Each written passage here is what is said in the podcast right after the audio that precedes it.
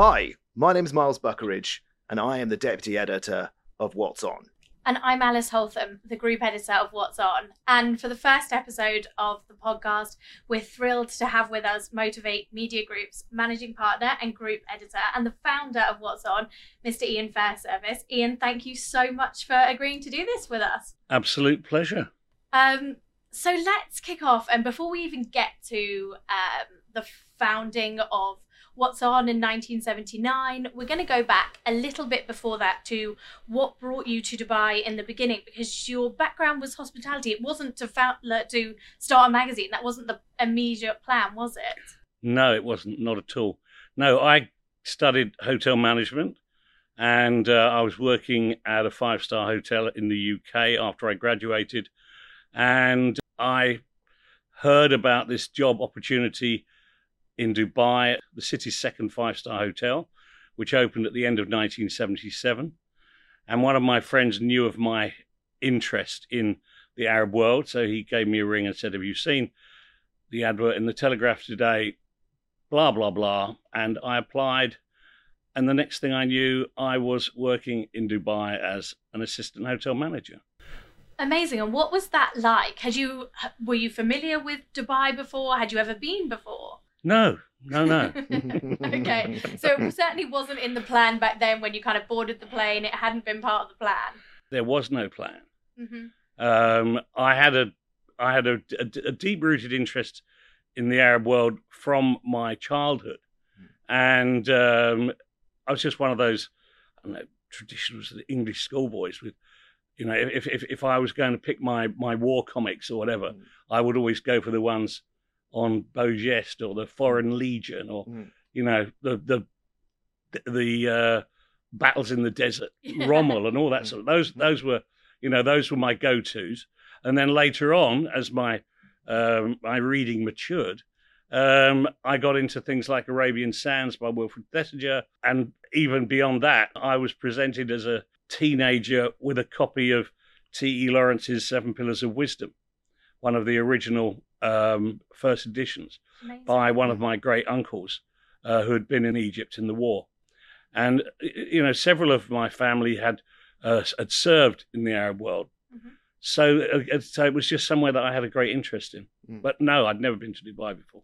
And and obviously Dubai changes very very quickly. We know that you know even in, even over the space of a couple of years, a lot changes back then, Dubai obviously looked completely different.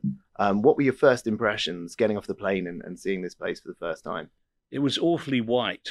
I mean, it was January 1978, so it wasn't the hottest, mm. but it was still pretty hot coming from an English winter.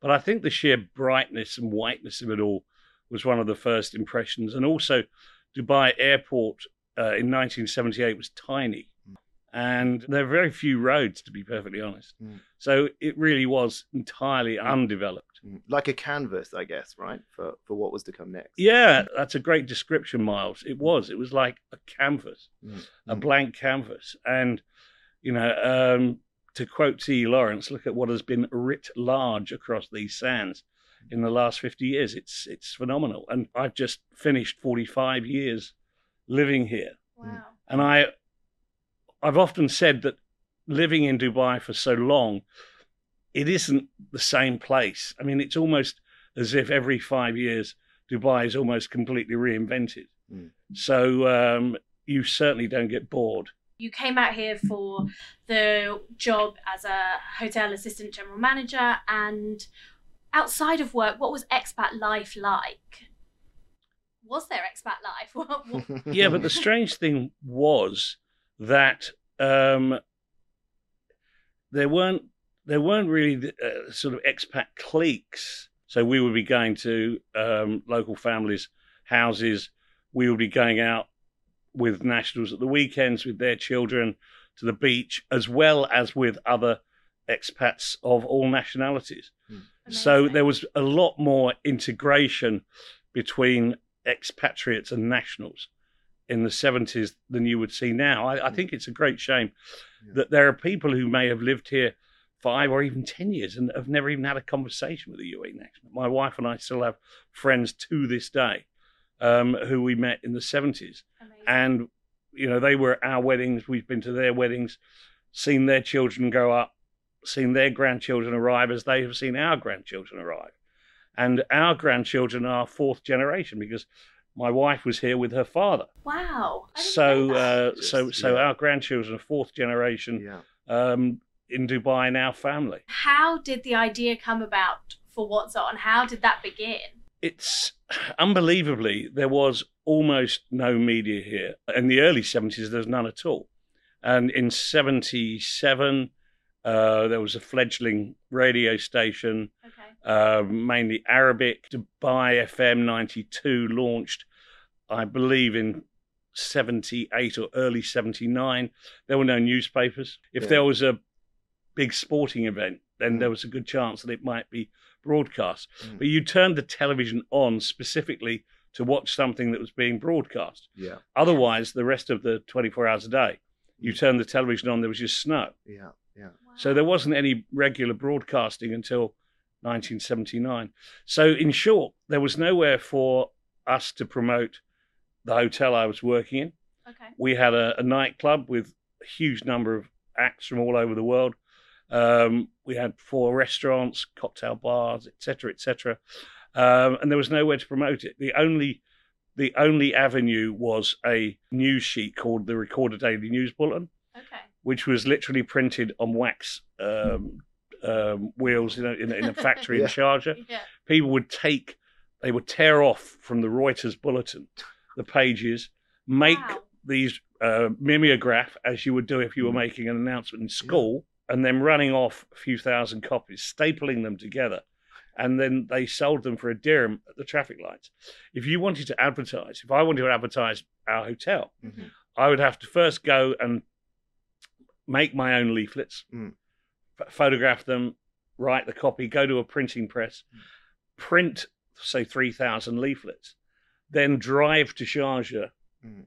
off road um, to where this co- this workshop was, where they had Okay. these these these machines, and then we'd pay them cash, Mm. and they would staple your page in with the other pages, and the next day, uh, when the, the recorded daily news bulletin was sold at the traffic lights, and bear in mind there weren't very many traffic lights, Yeah. um, your leaflet would be in there printed. And I thought this was insane. Yes. Yeah, yeah. Uh, Understandably. No stop the press moments. No, None No, of so it, it really was insane. I came up with the not entirely original idea of launching the country's first magazine, and um, and I gave up my job in the hotel to do that, and um, hence What's On was born in uh, June 1979. Yeah, which um, w- we've actually got a copy of the that first issue here from from 1979, June. Um, could you tell us a, a little bit about um, what putting it together was like? It was just myself and a couple of friends, incredibly talented uh, designer uh, called Brian Adams. He did the uh, designed the first Dubai duty free, um, and all, all sorts of the retail and residential. He was one of the first uh, architects here and interior Wow. designers, and his wife was an interior designer, Daphne. They had become very very close friends, and when I told them about my idea to do a magazine, they sort of leapt to the fore and we would take the pages round to their uh, office where they would be doing their uh, interior design and architectural Okay. work, and pot of cow gum and uh, galleys from the printer, which were made, by the way, with lead. Wow. I mean, Wow. so it was individual letters, as you would see Yeah. if you're watching a black and white movie Mm. of the newspaper industry back in the in the in the in in, in the West in the 1940s and 50s. So um, yeah, we would get the galleys made. Uh, most of the copy I wrote. I had a couple of other people who contributed, Do you um, remember and then any of those features that you wrote for that first issue? yeah, I remember them all. Do I mean, there was What's on Eats Out, which was my food column, which I did for about 15 years. Wow. I did a feature at the back called the June Beat Disco, which Yeah. has got a photograph of me behind the disco, but I've it's a, a beard painted on. I, Um, I- I wanted I've to ask you about this actually as well. Yeah, not not the photo necessarily, but the the beat trail because I guess that's a a, a lot of you know what still goes on in in Dubai today is the you know the incredible entertainment that we have that comes and visits us and this is a really a sort of early look at, at what was going on in those late 70s and and for a timestamp for people at home um, we've got popular records here and it it notes um, contact from Edwin Starr uh, YMCA, I think most people will know that, even if they're they're you know predates their their birth a little bit. And um, yeah, Gloria Gaynor's "I Will Survive." Some absolute bangers in there. Um, Absolutely, yes. I mean, the thing was that after a few months of doing what's on, there was virtually no no income. Mm. But Mhm. luckily, at the same time that I had decided to launch What's On, one of my friends, Gordon Hawthorne, who was on Dubai Radio, he was the first uh, DJ on Dubai Radio. He sold me his mobile disco from England. So I had we'd brought it over from England a, a, a few months before Okay. I started What's On, Mm. uh, and actually for the first year or so, um, we had more income with me as a DJ than we had from What's On magazine. I actually Yeah. read about this. I read somewhere that, that really that in those first few months that What's On was was arguably funded by the the the uh, mobile disco that was sort of done on on the side. It was, yeah, Amazing. absolutely. We, we've got a big question related to that as well. Um, what was your DJ name, Ian? No, I, I, I mean, I called the disco, or myself and Colin Bramson, who was my friend who did it with me, we called the disco the June Beat Love it. Disco. Mm, mm. Uh, our logo was a, a great big red board with a, a sand dune on it. So playing on downbeat, we became June Beat. Mm. But Colin and I uh, both acted as DJs. And as things got busier, our first art director, Russ North, also got involved. He became our, uh, our roadie. And we were doing sometimes three or four discos a, a week. Amazing. Yeah, and I mean, I think you know we've started to talk there about Dubai starting to grow, more hotels. Then we're kind of we're, we're coming up across the Emirates and celebrities visiting, dignitaries visiting. Um, tell us about about that. Yeah, in November 1982, um, Muhammad Ali paid a surprise visit to the Emirates. He was fundraising for a mosque he was building in the US. And as happened from time to time, I got a call out of the blue. Uh, would I like to do an interview with Muhammad Ali? Wow. And um, what, yeah, what a tough decision. he hadn't make. he hadn't given an interview for many many months since he'd learned of his the fact that he'd contracted Parkinson's. I- Mm. I was the first one of the first journalists that he told, and I met him at the what was the Dubai International Hotel, which is now the Royal Meridian by the airport. Um, we had a breakfast meeting. I recorded it. I still have the uh, the entire recording Wow. of, of the interview, which I then ran uh, the following in the following month. And the strange the, the strange thing was he he said to me at the end. Of, we spent an hour or so together, and then he said, uh, "What are you doing now?" And I said, "Well, you know, I've got a, a, a son who's just a couple of weeks old, Mm. Robert, who's now 40. Um, but at the time he was a couple of weeks old, I said, so I'll be heading home this afternoon. It was a Thursday um, to spend the weekend with my wife and um, my young son. And he said, well, he said, you know, they've they've named a hotel after me. He said, why don't you come and spend the weekend at my hotel? No way. Wow. I said, your hotel? I said, what's it called? He said, it's called Jebel Ali. Hell, hell of a sense of humor. Uh, yeah, yeah. So I went home, saw Rob, saw Jan, and said, "Look, sorry about this, guys, but I'm off to spend the weekend with Muhammad Ali." and uh, It was so a plus one. There was no plus one. there was no plus one. So it was it was bizarre the number of of Yeah, famous people who came through yeah. and have always come through. The, it's been a privilege to be able to meet and spend so much time with um, so many fascinating personalities. Was there anybody that really surprised you who you interviewed and you were like, gosh, I didn't think they'd be like that? Definitely Eartha Kitt. Okay. She surprised me with her insecurity. Mm. Wow. Um, she also gave me some remarkable quotes. I remember she said to me, she was talking about how, how lonely she was most of the time. Mm. She said, No one comes to my dressing room because they assume it's already full. Um, but yeah, Shirley Bassey, I, she was she was fascinating. I interviewed her twice. Um, and Bobby Moore, we had eight of the 11 1966 World Cup players here Wow. for 10 days in the What's On World Cup Tour, Wow. celebrating the 1982 World Cup. Mm. Um, and we the need to try and bring that back. well, we'd got the somehow we we'd got we'd picked up the rights for the FIFA official program for the Arab world, and then we had to finance it somehow. So we sold lots of advertising in it, Mm. and um, and then talking to a friend of mine, Terry Scott, I said to him, "How are we going to promote this?" And he said, "Well, I know Bobby Moore," and I said, "Well."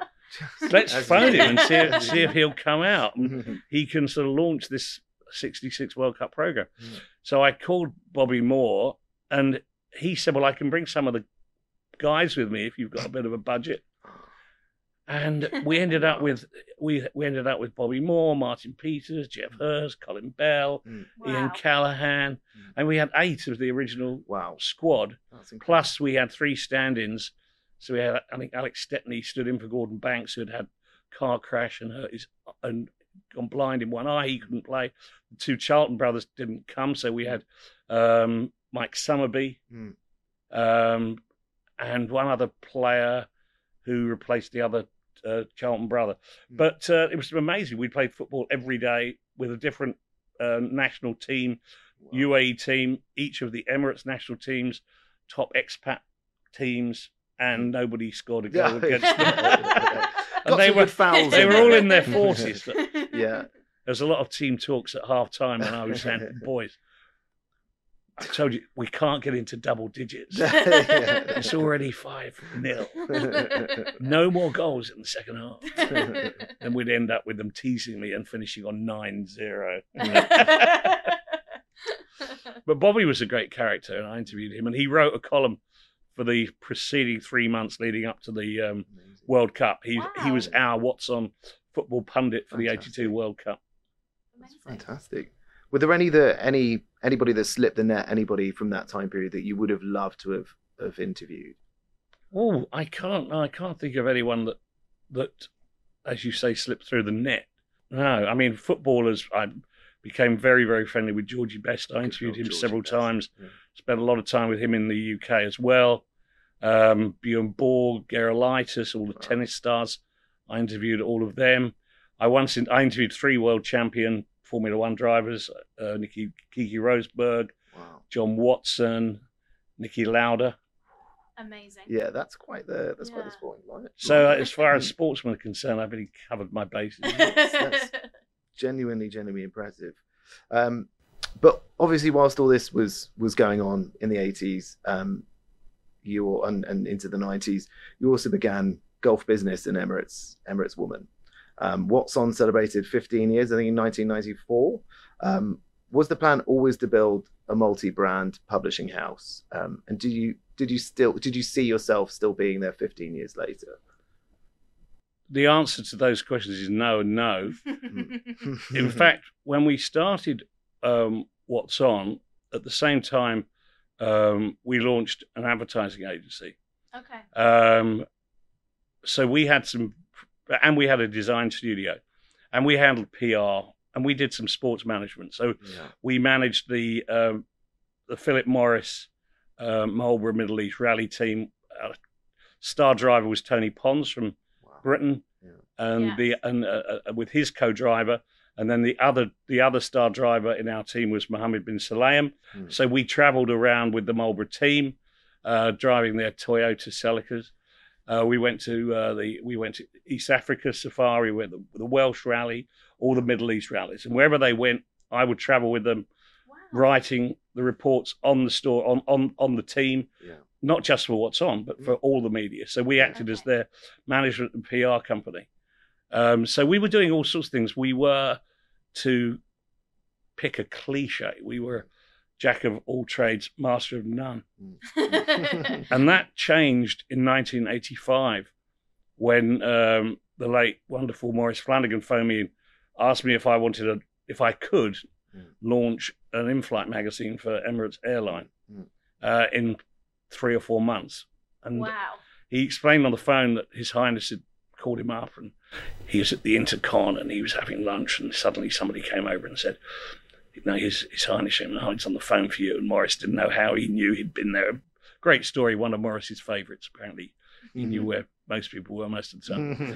and uh, yeah. he, and so Maurice called me and said, look, we've got until October to launch this airline. Do you think you can do an in-flight magazine for us? And I said, he said, we've got no budget. You'll have to finance it through advertising. Mm. And I said, Maurice, if you can launch an airline in three or four months, yeah, yeah. sure I can launch a magazine. uh, and that was when we had to sort of recalibrate. Okay. Um, we'd we'd got Emirates Woman, mm-hmm. which had uh, which was launched in 1981. Mm. Um, What's on? Mm-hmm. Um, we did a lot of one-off projects. The in-flight magazine for Emirates was the third regular title, yeah. just before Gulf Business and mm. before our magazine for Dubai Airport. Mm. And to do that, I, I, thought it's time to specialize. Yeah. Um, so we found ourselves trying to sell advertising to people in advertising agencies to support our publications. Mm. But then we would be in the same offices queuing up to pitch against them yeah. for advertising contracts. Yes. And about our notable contracts, we had Avis for the Middle East, we had JVC, mm. we had InterContinental Hotels, just three of our biggest clients. Mm. Um, so we were competing with the advertising agencies who we then expected yeah. to, support. to work with you on the yeah. magazines. yeah.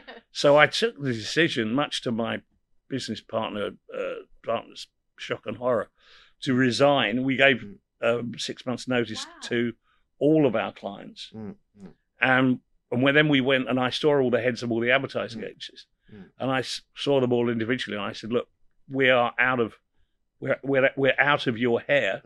Mm, we need you to support us." Yeah.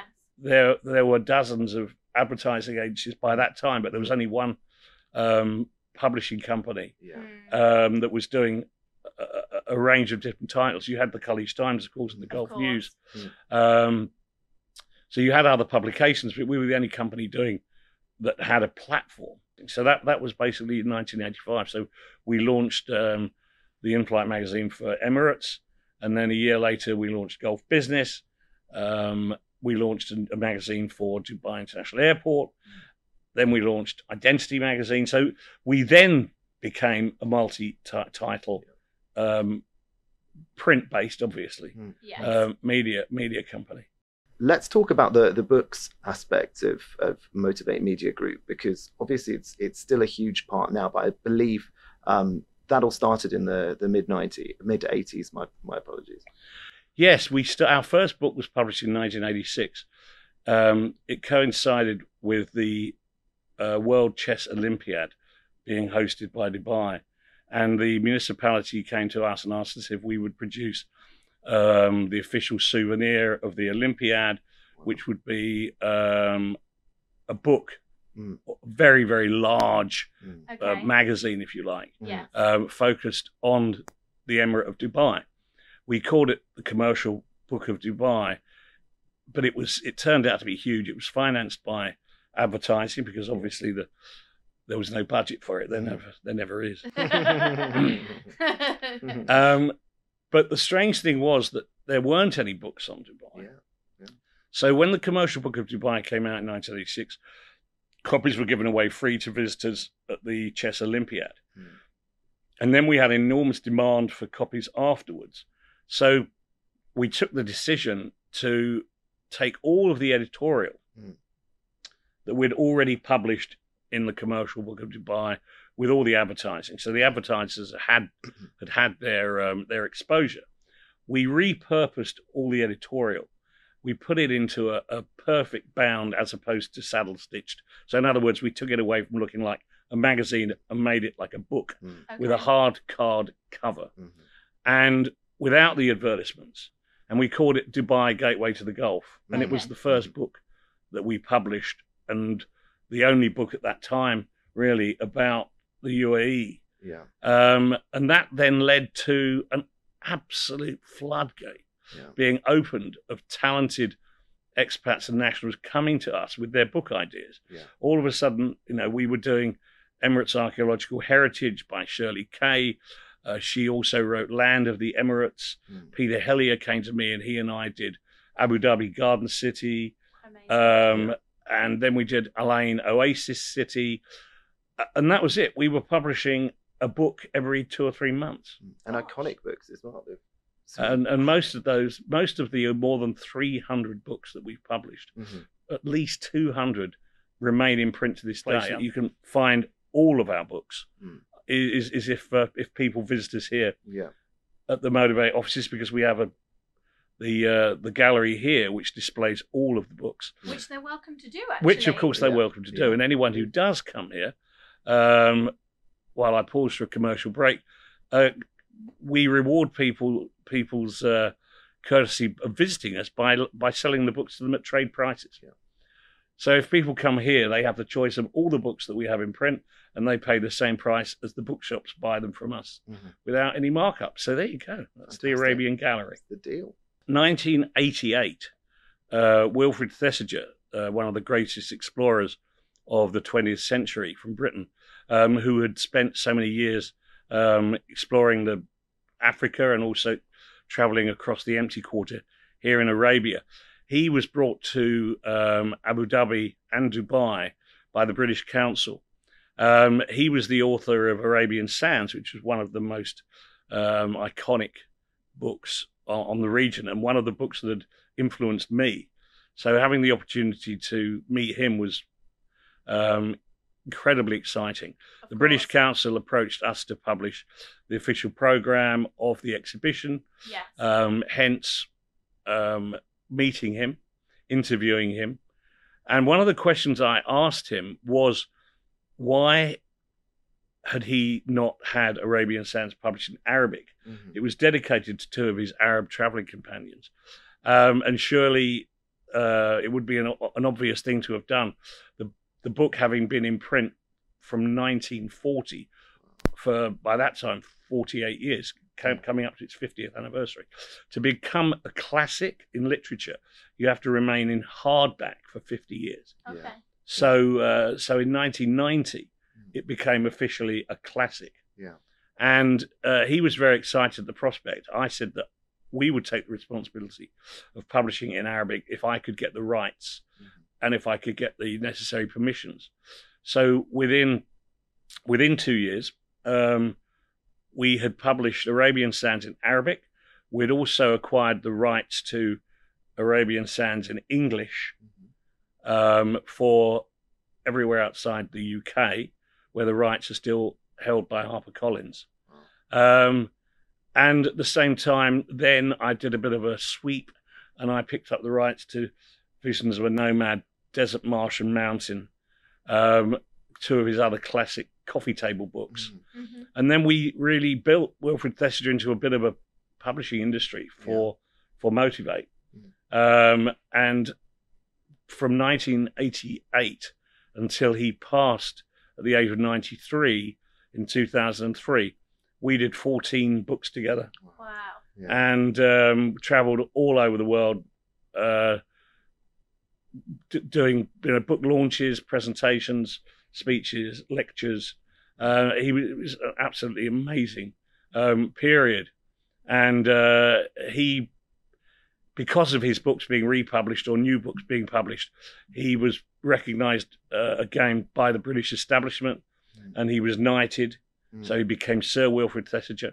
Mm. Um, I took him um, three times to, for three of our most significant launches here, to meet with um, the late president uh, Sheikh Zayed in Abu Dhabi, mm. yes. and each time uh, we spent upwards of an hour to two hours with uh, with the president talking about their reminiscences because Wilfred and wow. and uh, and and Sheikh Zayed were contemporaries wow. in the 1940s. They went falconing together, and Wilfred had spent all this time in the desert, mm. and and Sheikh Zayed had spent a lot of time with him. Mm.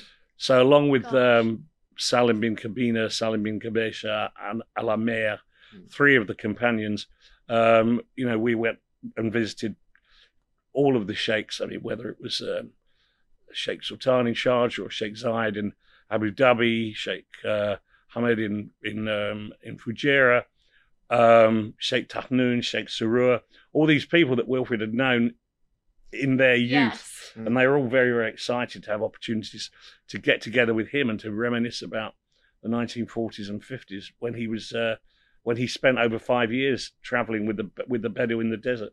I can't imagine being a fly on the wall in those conversations. No, I, honestly, um, and and I guess as well, like uh, the the two of you both being Brits and both exploring slightly different planes. Um, you certainly exploring the the commercial, um, the the the new, I guess, the, the that growing oasis that was that was happening in Dubai at the time, um, with with commercial opportunities. And I think with the books, you also went on to to feature some other very prominent, um, highly relevant to the UAE. Oh yes, uh, uh, for sure. I mean, beyond um, Thesiger and Ronald Codrai, with whom we did a dozen books, Noor Ali Rashid, Ramesh Shukla. These are our, our classic backlist mm-hmm. from the 80s and 90s. But then we were terribly uh, privileged and honored to be asked to publish the the uh, the first uh, autobiographical book by His Highness Sheikh Mohammed, now the uh, ruler of Dubai, and at that time uh, the the Crown Prince. Mm-hmm. So we published My Vision, and we've gone on to publish um, over 20 books by uh, His Highness Sheikh Mohammed. Incredible. Um, so that's, as I say, that's a great privilege, and it's and, and also to, to to have worked on several volumes of his poetry, mm. both in Arabic and in English, has been uh, has been uh, fascinating. Absolutely, absolutely. Um, right, and and I guess moving on from books, if we're looking at um, what came next um, in terms of, of, the different avenues that, that What's On and Motivate Media Group were, were exploring. Um, can we talk about the, the What's On Awards as well? Um, so that was launched in 2002, the first. That's right, 2002. Um, we'd been asked about doing restaurant awards for some time, and um, I, to be honest, I I took a lot of convincing. Mm. Um, it wasn't something that that I re- I was really ready to jump into. Why was that? Um, I was just I, I think I was just a, a little bit hesitant. Uh, we hadn't done any awards before, and I think that when you set yourself up as an arbiter of, you know, um, good restaurants, or uh, uh you know, you, are starting to move away from reporting or writing or publicizing and and and you know it's it, it's a, it's just a different sense a different feeling but anyway I, I, I was persuaded in 2002 but i insisted that they become what we termed the uh, people's choice awards yes yeah. yeah so i agreed to do the awards on the basis that they would be nominated and voted by the public hmm. and that we have stuck to for yes. the last 21 years yes. Um, and then we launched them in um, Abu Dhabi uh, a few years after Dubai. Fantastic, Could you have imagined that when you launched the awards in 2002 that we would then 20 years later be doing them in Riyadh?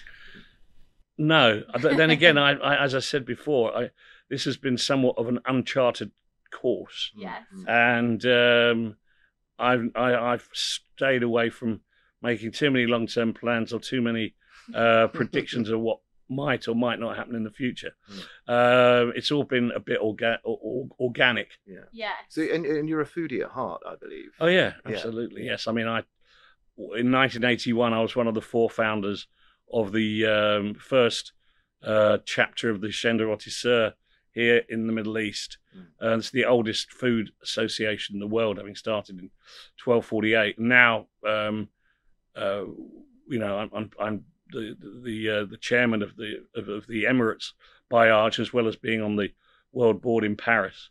Um, so yes, I am. Um, it's one of the, one of my great interests, which is, I guess, goes right back to me having yeah. uh, been to hotel school in, in, the in the very beginning. Mm. Yeah, mm. and and I mean we've we've sort of talked about what's on, and we've talked about kind of the growth of the magazines, and we've talked about books, but there's many other arms to motivate that we haven't touched on. Um, tell me a bit more about you know the launch of Val Morgan and, and some of the other partnerships that we've done and obviously Dubai Links is this huge part of kind of the the wider motivate infrastructure. Yeah, we now have uh, 95% of the cinema advertising in the Middle East, Incredible. including all of the cinemas in Saudi Arabia and all the new ones which are opening at the moment, but from Egypt to Lebanon, Jordan, all the GCC.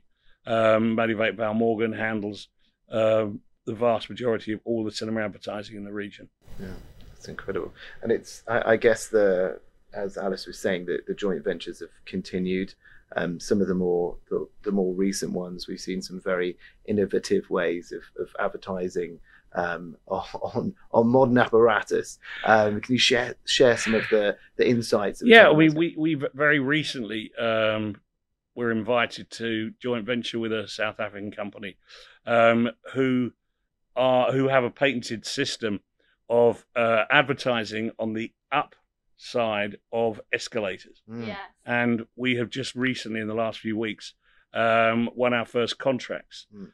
Uh, so as that develops, coming soon, indeed, yeah. as that develops, um, you know, starting with the Wafi Mall mm-hmm. and Dubai International Airport, which are two places we're working at the moment. So when you are looking at the escalator in front of you, uh, as the as as the escalator moves, the, the, the, the side facing you, the up face, mm. uh, contains a continuing image.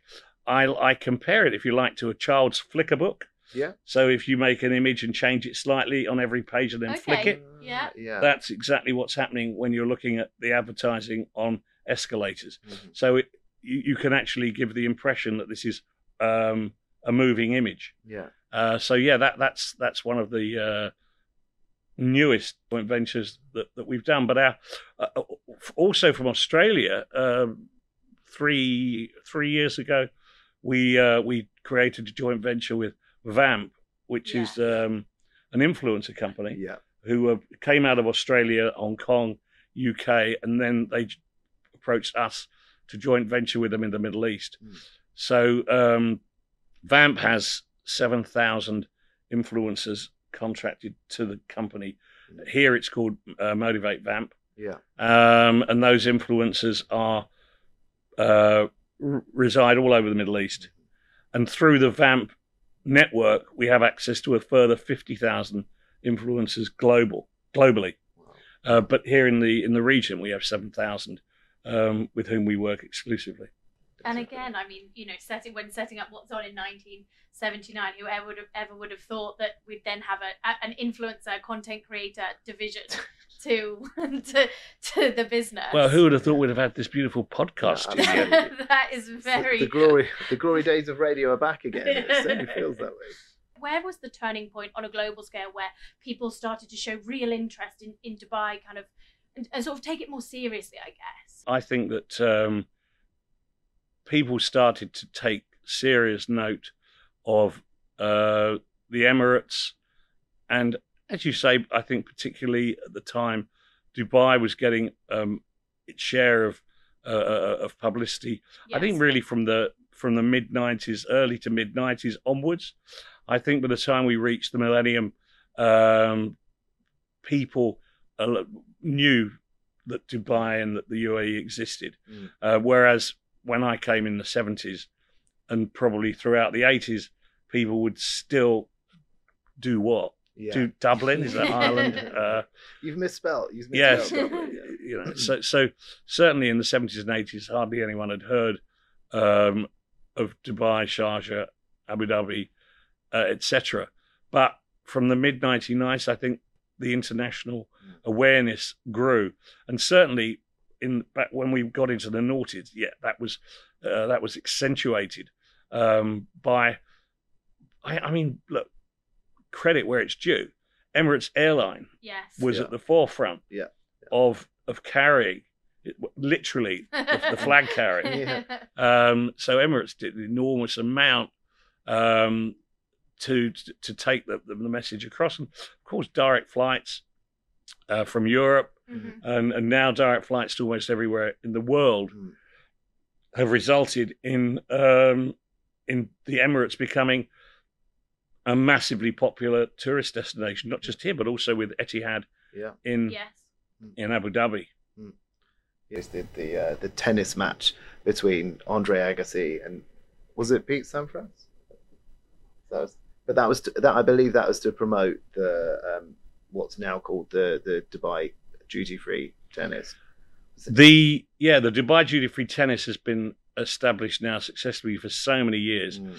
at the Irish Village at the Mm. tennis stadium there, Mm. um, and that that again that brought the most famous tennis players to Yeah. Dubai.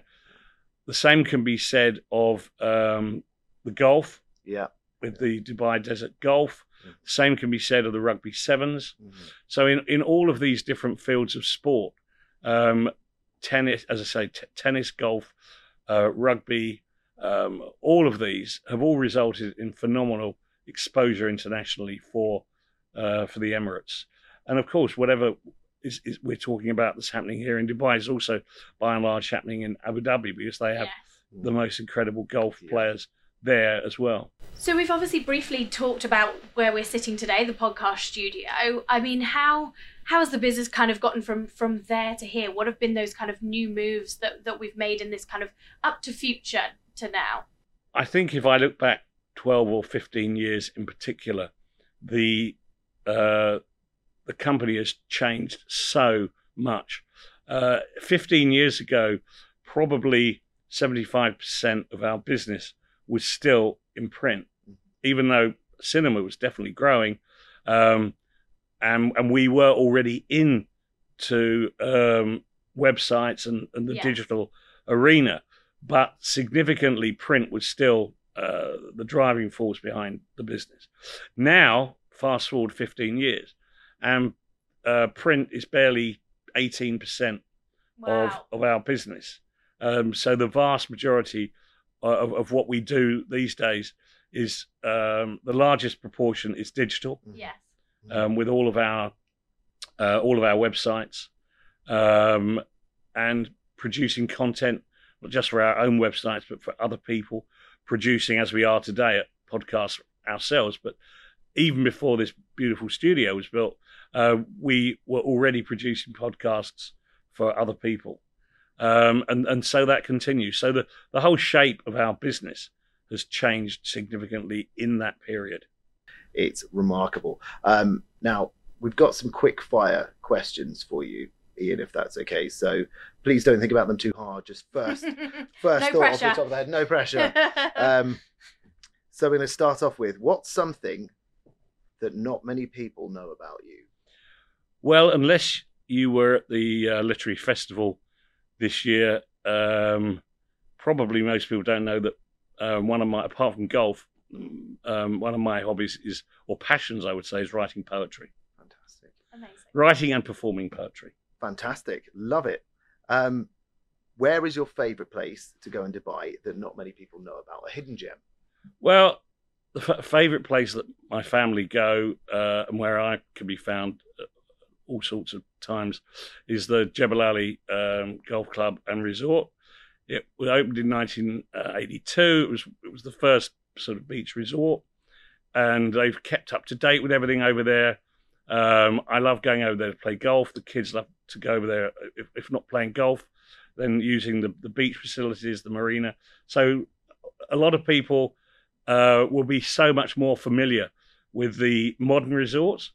But uh, as far as um, the Fairservice clan are concerned, can't That's beat Jebel Ali. Where the heart is, I love it. Um, and at what point did you realise that you were here for the long haul? Um, that Dubai is your your forever home. I think it just crept up on me. I mean, I met my wife here in uh, eight in 1980. We got married in 82.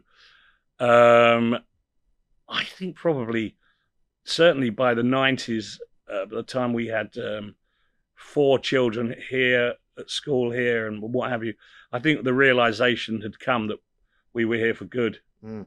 And since then, you know, we've been blessed with four grandchildren born here as well. So. Amazing. So uh, yeah, Yeah, I think I think certainly by the nineties we realised that this would be permanently our home. fantastic. And what do you think Dubai can teach the rest of the world? Wow. Well, I think it can teach the rest of the world that if you don't change your government every four years and change every policy that the previous government started working on, it's amazing how much you can actually achieve.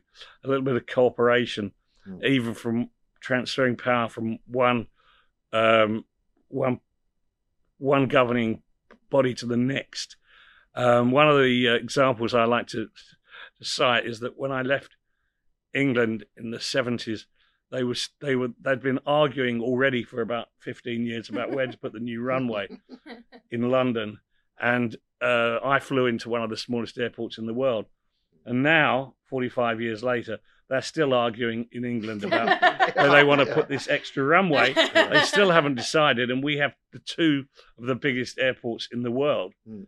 in Dubai. One the biggest physical, by physical size, and the other one biggest by passenger numbers. So I, I think having a uh, having continuity of governance yes. um, is, and uh, uh, I'm, I'm of course I'm not saying that there shouldn't be democracy, but if people if people could only understand that cooperating with the outgoing, cooperating with the incoming government, um, just imagine how much the West could achieve if they didn't care who took the credit. Absolutely. Amazing, Ian. Thank you so much. This has been wonderful. An Um, incredible pleasure. Thank you so much for your time. Thank you. Pleasure.